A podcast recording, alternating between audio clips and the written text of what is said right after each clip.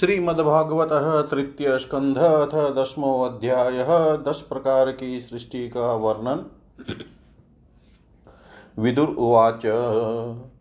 अन्तर्हिते भगवती ब्रह्मा लोकपितामह। प्रजा ससर्जकतिधा देही किमांसि विभु।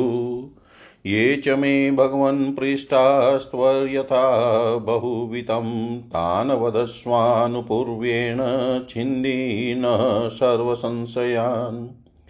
श्रुत उवाच, एवं सञ्चोदितस्तेन क्षत्रा कौशारवो मुनि, प्रीतः प्रत्याह तान् प्रसन्नान् हृदि भार्गव। मैत्रेयी उवाच।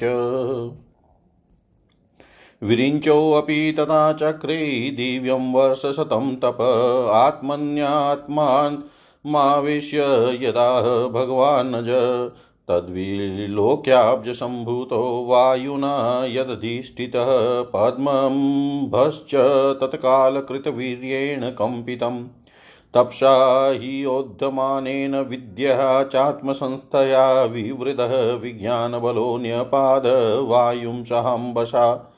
तद्विलोकय यद्व्यापी पुष्करं यदधिष्ठितम् अनेन लोकान् प्रागलीलान् कल्पितास्मीत्यचिन्तयन् पद्मकोशं तदाविश्य भगवत्कर्मचोदितः एकं व्याभाक्षि दुर्धा, त्रिधा भाव्यं द्विसप्तधा। एतावाञ्जीवलोकस्य संस्थाभेदसमाहृतधर्मस्य हि अनिमितस्य विपाकपरमेष्ठयशो। विदुर उवाच यदात बहुरूपस्य हरेरद्भुतकर्मणः कालाख्यं लक्ष्मणं रमण यथा वर्णनेन प्रभो। मैत्रेयी उवाच, गुणव्यतिकराकारो निर्विशेषोऽप्रतिष्ठितः पुरुषस्तदु पादानमात्मानं लीलया सृजत। विश्वं वै ब्रह्मतन्मात्रं संस्थितं विष्णुमायया ईश्वरेण परिच्छिन्नं कालेनाव्यक्तमूर्तिना यथेदानीं तथाग्रे च पश्चादप्येतददृशं सर्गो नवविधस्तस्य प्राकृतो वैकृतस्तु य। कालद्रव्यगुणैरस्य त्रिविधः प्रतिसङ्क्रम आद्यस्तु महतसर्गो गुणवैषम्यमात्मनः द्वितीयस्त्वम् अमोम यत्र द्रव्यज्ञानक्रियोदयः भूतसर्गस्तृतीयस्तु तन्मात्रो द्रव्यशक्तिमान्। चतुर्थ इन्द्रियः सर्गो यस्तु ज्ञानक्रियात्मकः वैकारिको देवसर्गः पञ्चमो यन्मयं मनः। षष्ठस्तु तमससर्गो यस्त्वबुधिकृतः प्रभो षडी मे प्राकृता सर्गा वैकृतानपि मे शृणु। रजो भाजो भगवतो लीलेयं हरिमे दश सप्तमो मुख्यसर्गस्तु षड्विधस्तस्तु साञ्चयः वनस्पत्योषधीलता त्वक्सारा विरुधो द्रुमः उत्स्रोतसस्तमः प्राया अन्तस्पर्शा विशेषिण।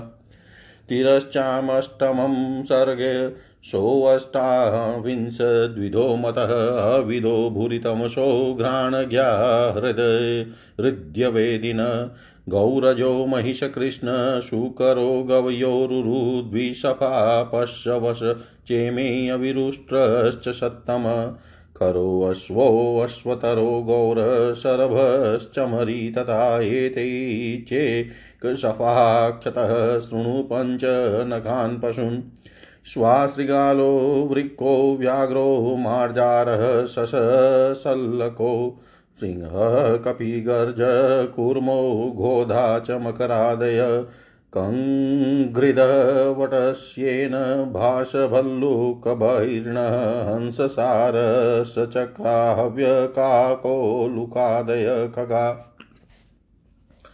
अर्वावस्त्रोतस्तु नवं क्षतयरेकविधो नृणां रजोऽधिका कर्मपरा दुःखे च सुखमानिन।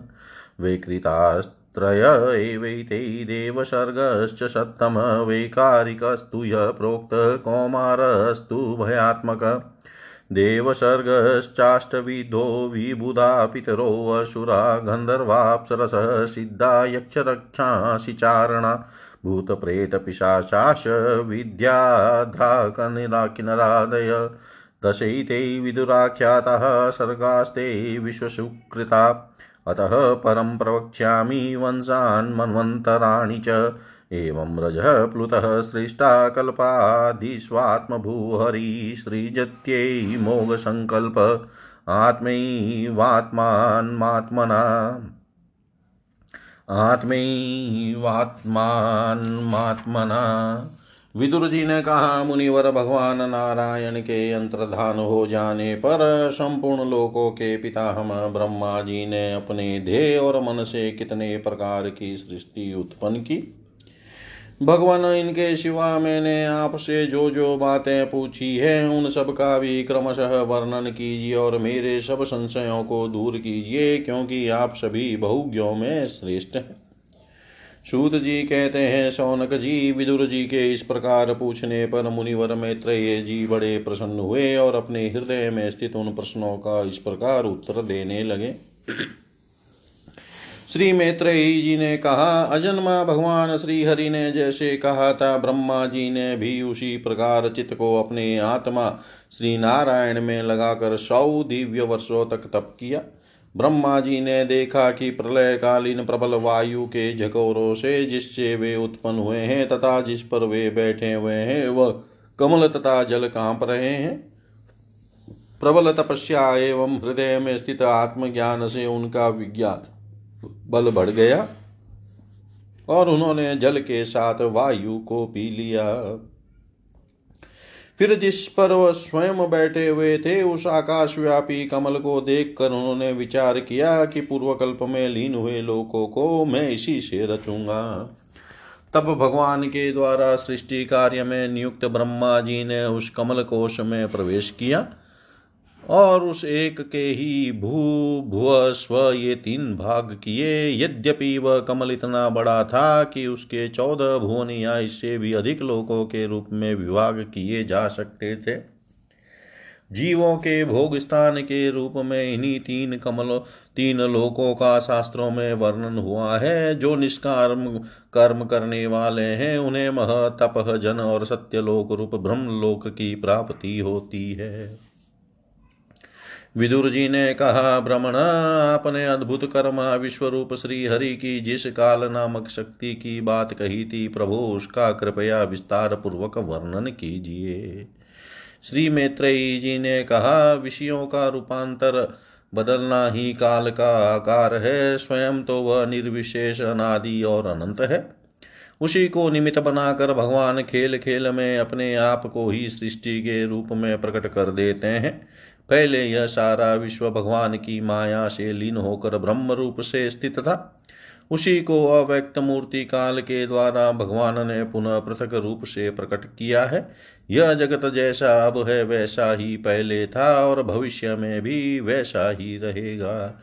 इसकी सृष्टि नौ प्रकार की होती है। तथा प्राकृत वैकृत भेद से एक दसवीं सृष्टि और भी है और इसका प्रलय काल द्रव्य तथा गुणों के द्वारा तीन प्रकार से होता है। अब पहले मैं दस प्रकार की सृष्टि का वर्णन करता हूँ। पहली सृष्टि महतत्व की है। भगवान की प्रेरणा से सत्वादि गुणों में विषमता होना ही इसका स्वरूप है। दूसरी सृष्टि हंकार की है, जिससे पृथ्वी आदि पंचभूत एवं ज्ञानेन्द्रिय और कर्मेंद्रियों की उत्पत्ति होती है। तीसरी सृष्टि भूत सर्ग है, जिसमें पंच महाभूतों को उत्पन्न करने वाला तन्मात्र वर्ग रहता है। चौथी सृष्टि इंद्रियों की है, यह ज्ञान और क्रिया शक्ति से संपन्न होती है।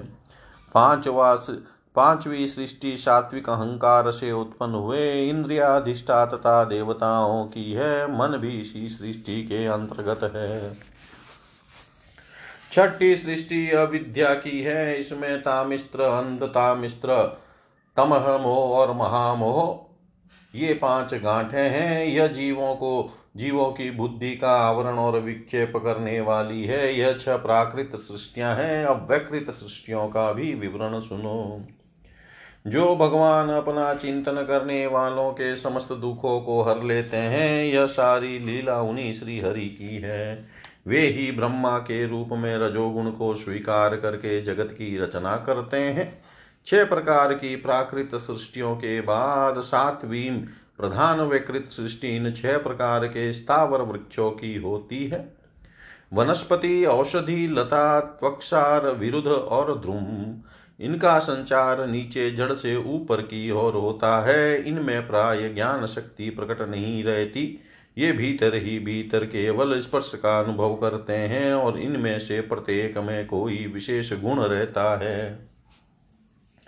जो बिना मोर आए ही फलते हैं, जैसे गुलर, बड़, पीपल आदि, जो फलों के पक जाने पर नष्ट हो जाते हैं, जैसे धान, गेहूँ, चना आदि, जो किसी का आश्रय लेकर भरते हैं, जैसे भ्रामी गिलोय आदि, जिनकी छाल बहुत कठोर होती है, जैसे बाँस आदि जो लता पृथ्वी पर ही फैलती है, किंतु कठोर होने से ऊपर की ओर नहीं चढ़ती, जैसे खरबूजा, तरबूजा आदि, जिनमें पहले फूल आकर फिर उन फूलों के स्थान में ही फल लगते हैं, जैसे आम, जामुन आदि।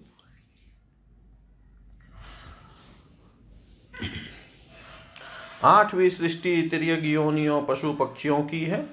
वह अट्ठाईस प्रकार की मानी जाती है। इन्हें काल का ज्ञान नहीं होता। तमोगुण की अधिकता के कारण ये केवल खाना, पीना में करना सोना आदि ही जानते हैं। इन्हें सुंगने मात्र से वस्तुओं का ज्ञान हो जाता है। इनके हृदय में विचार शक्ति या दूरदर्शिता नहीं होती। साधु श्रेष्ठ इन तिरकों में गौ, बकरा, भैंसा, कृष्ण, मृग, सुअर, नीलगाय, रुरु नाम का मृग, भेड़ और ऊँट, ये द्विशभ दो खुरों वाले पशु कहलाते हैं। गधा, घोड़ा, खच्चर गौर मृग, सरफ और चमरी ये एक शफ एक खुर वाले हैं। अब पाँच नख वाले पशु पक्षियों के नाम सुनो। कुत्ता, गिदड़, भेड़िया, बाघ, बिलाव, खरगोश, शाही, सिंह, बंदर, हाथी, कछुआ, गो और मगर आदि पशु है। कंक बगुला गिद बटेर, बाज, भाष, भल्लुक, मोर, हंस, सारस, चकवा, कौवा और उल्लू आदि उड़ने वाले जीव पक्षी कहलाते हैं। विदुर जी नवी सृष्टि मनुष्यों की है, यह एक ही प्रकार की है, इसके आहार का प्रभाव ऊपर मुँह से नीचे की ओर होता है। मनुष्य रजोगुण प्रधान, कर्म परायण और दुख रूप विषयों में ही सुख मानने वाले होते हैं। स्थावर पशु पक्षी और मनुष्य, ये तीनों प्रकार की सृष्टियाँ तथा आगे कहा जाने वाला देव सर्ग विकृत सृष्टि है, तथा जो महतत्वादि रूप वैकारिक देव सर्ग है, उसकी गणना पहले प्राकृत सृष्टि में की जा चुकी है। इनके अतिरिक्त सनत कुमार आदि ऋषियों का जो कौमार सर्ग है, वह प्राकृत वैकृत दोनों प्रकार का है। देवता पितर असुर गंधर अप्सरः यक्ष राक्षस विद्याधर भूत प्रेत पिशाच और किन्नर किम पुरुष अश्वमुख आदि भेद से देव सृष्टि आठ प्रकार की है। विदुर जी इस प्रकार जगत कर्ता श्री ब्रह्मा जी की रची हुई यह दस प्रकार की सृष्टि मैंने तुमसे कही। अब आगे मैं वंश और मनवंतर आदि का वर्णन करूँगा। इस प्रकार सृष्टि करने वाले संत्य संकल्प भगवान हरि ब्रह्मा के रूप से प्रत्येक कल्प के आदि में रजोगुण से व्याप्त होकर स्वयं ही जगत के रूप में अपनी ही रचना करते हैं। इतिहास इति श्रीमद्भागवते महापुराणे पारमश्याम संहितायाम तृतीयस्कन्धे दशमोऽध्याय सर्वं श्रीशां सदाशिवार्पणम् अस्तु। ॐ विष्णवे नमः, ॐ विष्णवे नमः, ॐ विष्णवे नमः। श्रीमद्भागवतः तृतीय स्कंद अध्याय मनवंतरादि काल विभाग का वर्णन। मैत्रेयी उवाच। चरमः सद्विशेषाणामनेकोऽसंयुतसदा परमाणुष विज्ञेयो नृणामेक्यभ्रमो यत् सत एव पदार्थस्य स्वरूपावस्थितस्य यत् केवल्यं परममानविशेषो निरन्तर। एवं कालोऽप्यनुमितः सौक्ष्म्ये स्थौल्ये च शतं संस्थानभुक्तया भगवान् व्यक्तो व्यक्तभुग्विभु। सकालपरमाणु वै यो भुक्ते परमाणुतां शतोऽविशेषभुग्यस्तु सकालपरमो महान्। अणुद्वौ परमाणु स्यात्तत्र सरेणुस्त्रय स्मृतः जालार्कसम्यवगत कमेवानुपतङ्गात्। त्रसरणे तस्त्रसरणैनुत्रिकं भुक्ते यः कालसत्रुटिस्मृतः शतभागस्तु वेद स्याते स्त्रीभिस्तु लवस्मृत निमेषस्त्रीलवो ज्ञेय आम्नातस्ते त्रयक्षण, क्षणान् पञ्चविधुकाष्ठां लघुता दश पञ्च च। लघूनि वै समाम्नाता दश पञ्च च नाडिका, ते द्वै मुहूर्तप्रहर सप्तवानृणाम् द्वाद द्वादशार्धपलोन्मानं चतुर्भिश्च चतुर् चतुरङ्गुलैः स्वर्णमाशे कृतच्छिद्रं यावत् प्रस्थजलप्लुतम् यामाश चत्वारश्चत्वारो मत्र्यानामहनियुभे पक्षपञ्चदशानि शुक्लकृष्णश्च मानद। तयो समुच्चयो मास पितॄणां तदहर्निशं द्वौ तावृतु षडयनं दक्षिणं चोत्तरं दिवि। अयने चाहनि प्राहुवत्सरो द्वादश स्मृतसंवत्सरशतं नृणां परमायुनिरूपितम्। ग्रहक्षत्तराताराचक्रस्थपरमाण्वादिना जगत्संवत्सरावसानेन पर्येत्य निमिषो विभु। संवत्सर परिवत्सर इडावत्सर एव च अनुवत्सरो वत्सरश्च विदुरेवं प्रभाष्यते यसृज्य शक्तिमुरुद्धो च वशयन् स्वशक्तया पुंसोऽभ्रमाय दिवि धावति भूतभेद। कालाख्यया गुणमयं क्रतुभिवितन्वं तस्मै बलिं हरतवत्सरपञ्चकाय विदुर उवाच पितृदेवमनुष्याणामायुपरमिदं स्मृतं परेषां गतिमाचक्ष्व येषु कल्पादबहिर्विद भगवान् वेदकालस्य गतिं भगवतो ननु। विश्वं विचक्षते धीरा योगराधेन चक्षुषा। मैत्रेयी उवाच। कृतं त्रेता द्वापरं च कलिश्चेति चतुर्युगं दिव्यै द्वादशभिवर्षैः सावधानं निरूपितम् चत्वारि त्रीणि द्वे चेकं कृतादिषु यथाक्रमं सङ्ख्यातानि सहस्राणि द्विगुणानि शतानि च। सन्ध्याशयोरन्तरेण य कालशतसङ्ख्ययो तमेवाहुर्युगं तज्ज्ञा यत्र धर्मो विधीयते। धर्मश्चतुष्पानमनुजान कृतेशमनुवर्तते स एवान्येष्वधर्मेण व्यतिपादेन वर्धता। त्रिलोक्या युगशास्त्रं बहिराब्रह्मणो दिनं तावत्येव निशातात यन्निर्मिलति विश्वसेक् निशावसानारब्धो लोककल्पोऽनुवर्तते यावदीनं भगवतो मनुनभुञ्जश्चतुर्दश। स्वं स्वं कालं मनुर्भुङ्क्ते, साधिकामी एकसप्ततिम्। मन्वन्तरेषु मनवस्तद्वंस्या ऋषयशुरा भवन्ति चैव युगपत्सुरेषाश्चानुये च तान् एष दैनन्दैन सर्गो भ्रामस्त्रैलोक्यवर्तन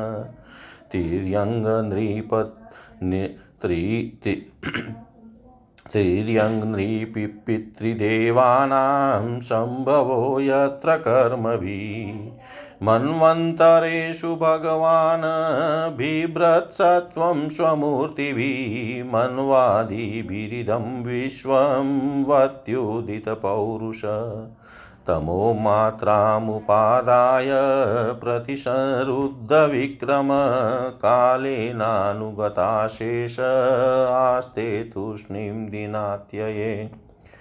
तमेवान्वपीधीयन्ते लोका भूरादयस्त्रय निशायामनुवृतायां निर्मुक्तशशिभास्करम् त्रिलोक्यां दह्यमानायां शक्त्या सङ्कर्षणाग्निना यान्त्युष्मस् यान्त्युष्मणामहलोका जनं मृगवादयो वर्धिता तावत्त्रिभुवनं सद्य कल्पान्ते धितसिन्धव प्लावन्तु कटाटोपचण्डवातेरितोर्मय अन्तश तस्मिन् सलिल आस्तेनन्ताशनो हरि। योगनिद्रानिमीलाक्षस्तूयमानो जनालये। एवं विधैरहोरात्रैः कालगत्योपलक्षितैः अपक्षितमिवास्यापि परमायुर्वयशतम्। यदर्धमायुषस्तस्य पराधर्म विधीयते पूर्वपरार्धोपक्रान्तो हि अपरोऽद्य प्रवर्तते। पूर्वस्यादौ परार्धस्य ब्राह्मो नाम महान्भूत कल्पो यत्राभवद्ब्रह्मा शब्दब्रह्मेति यं विदु। तस्यैव चान्ते कल्पोऽबुदयं पाद्ममभीक्षते व्यधरेणाभिसरस आशिलोकसरोरुहम्। अयं तु कथितः कल्पो द्वितीयश्चापि भारत। वाराह इति विख्यातो यत्राशितशुकरो हरि कालोऽयं द्विपरार्धाख्यो निमेष उपचर्यते अव्याकृतस्यानन्तस्य नादे जगदात्मन।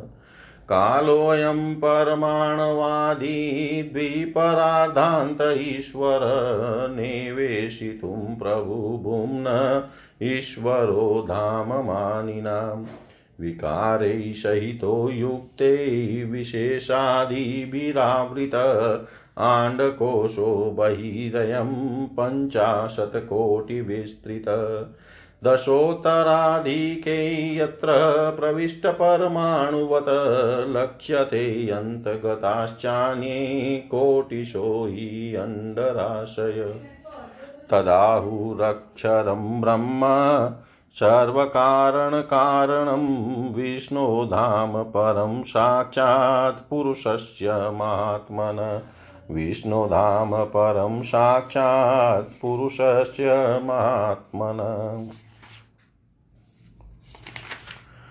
श्री मैत्रेयी जी कहते हैं, विदुर जी, पृथ्वी आदि कार्य वर्ग का जो सूक्ष्मतम अंश है, जिसका और विभाग नहीं हो सकता, तथा जो कार्य रूप को प्राप्त नहीं हुआ है और जिसका अन्य परमाणुओं के साथ संयोग भी नहीं हुआ है, उसे परमाणु कहते हैं। इन अनेक परमाणुओं के परस्पर मिलने से ही मनुष्य को ब्रह्मवश उनके समुदाय रूप एक अवयवी की प्रतीति होती है। यह परमाणु जिसका सूक्ष्मतम अंश है, अपने सामान्य स्वरूप में स्थित उस पृथ्वी आदि कार्यों की एकता समुदाय अथवा समग्र रूप का नाम परम महान है। इस समय उसमें न तो प्रलय आदि अवस्था भेद की स्फूर्ति होती है, न नवीन प्राचीन आदि काल भेद का भान होता है और न घट घटादि घटपटादि वस्तु भेद की ही कल्पना होती है। साधु श्रेष्ठ इस प्रकार यह वस्तु के सूक्ष्मतम और महत्तम स्वरूप का विचार हुआ। इसी के सादृश्य से परमाणु आदि अवस्थाओं में व्याप्त होकर व्यक्त पदार्थों को भोगने वाले सृष्टि आदि में समर्थ, अव्यक्त स्वरूप भगवान काल की भी सूक्ष्मता और स्थूलता का अनुमान किया जा सकता है। जो काल प्रपंच की परमाणु जैसी सूक्ष्म अवस्था में व्याप्त रहता है, वह अत्यंत सूक्ष्म है और जो सृष्टि से लेकर प्रलय पर्यंत उसकी सभी अवस्थाओं को भोग करता है, वह परम महान है। दो परमाणु मिलकर एक अणु होता है और तीन अणुओं के मिलने से एक त्रस रेणु होता है। जो झरोके में से होकर आई हुई सूर्य की किरणों के प्रकाश में आकाश में उड़ता देखा जाता है। ऐसे तीन त्रस रेणुओं को पार करने में सूर्य को जितना समय लगता है, उसे त्रुटि कहते हैं। इससे सौ गुणा काल वेद कहलाता है और तीन वेद का एक लव होता है। तीन लव को एक निमेश और तीन निमेश को एक क्षण कहते हैं। पाल, पाँच क्षण की एक काष्टा होती है और पंद्रह काष्ट का एक लघु। पंद्रह लघु की एक नाड़ी का दंड कही जाती है। दो नाड़िका का एक मुहूर्त होता है और दिन के घटने बढ़ने के अनुसार दिन एवं रात्रि की दोनों संधियों के दो मुहूर्तों को छोड़कर छ या सात नाड़ी का एक प्रहर होता है, यह याम कहलाता है, जो मनुष्य के दिन या रात का चौथा भाग होता है। छह पल तांबे का एक ऐसा बर्तन बनाया जाए, जिसमें एक प्रस्त जल आ सके और चार मासे सोने की चार अंगुल लंबी सलाई बनवा कर उसके द्वारा उस बर्तन के पहले में छेद करके उसे जल में छोड़ दिया जाए। जितने समय में एक प्रस्त जल उस बर्तन में भर जाए, वह बर्तन जल में डूब जाए, उतने समय को एक नाड़ी का कहते हैं। विदुर जी चार चार पहर के मनुष्य के दिन और रात होते हैं और पंद्रह दिन रात का एक पक्ष होता है, जो शुक्ल और कृष्ण भेद से दो प्रकार माना गया है। इन दोनों पक्षों को मिलाकर एक मास होता है, जो पितरों का एक दिन रात है। दो मास का एक ऋतु और छह मास का एक अयन होता है। अयन दक्षिणायन और उत्तरायण भेद से दो प्रकार का है।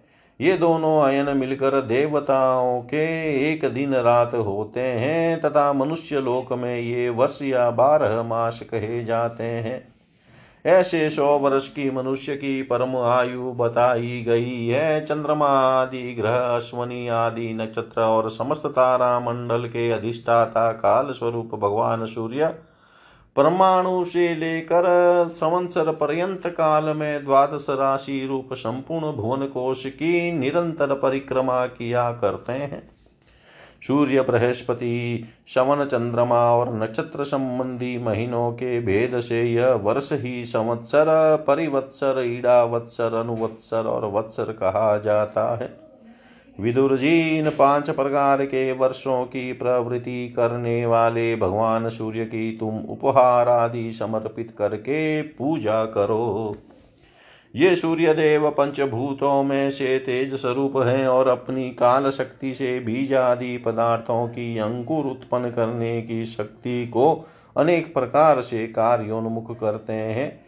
ये पुरुषों की मोह निवृत्ति के लिए उनकी आयु का क्षय करते हुए आकाश में विचरते रहते हैं तथा ये ही सकाम पुरुषों की यज्ञादि कर्मों से प्राप्त होने वाले स्वर्गादि मंगलमय फलों का विस्तार करते हैं।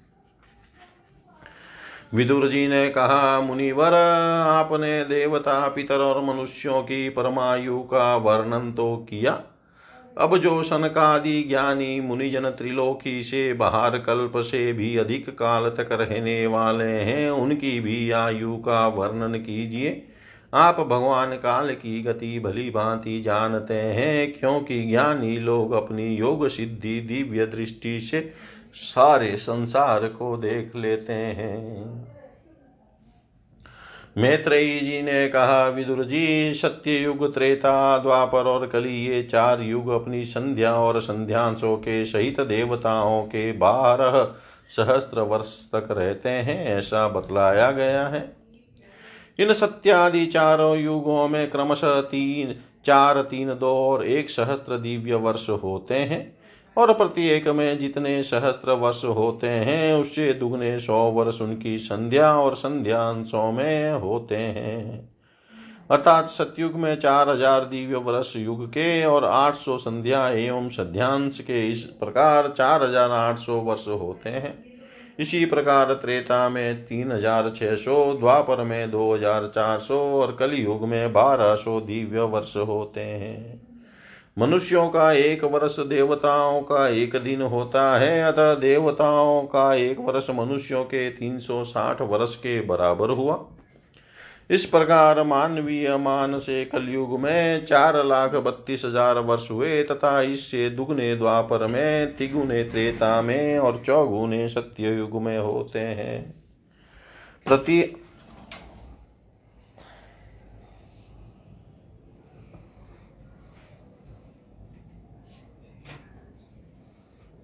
युग की आदि में संध्या होती है और अंत में संध्या। इनकी वर्ष गणना सैकड़ों की संख्या में बतलाई गई है। इनके बीच का जो काल होता है, उसी को काल वेताओं ने युग कहा है। प्रत्येक युग में एक एक विशेष धर्म का विधान पाया जाता है। सत्य युग के मनुष्यों में धर्म अपने चारों चरणों से रहता है, फिर अन्य युगों में अधर्म की वृद्धि होने से उसका एक एक चरण क्षीण होता जाता है।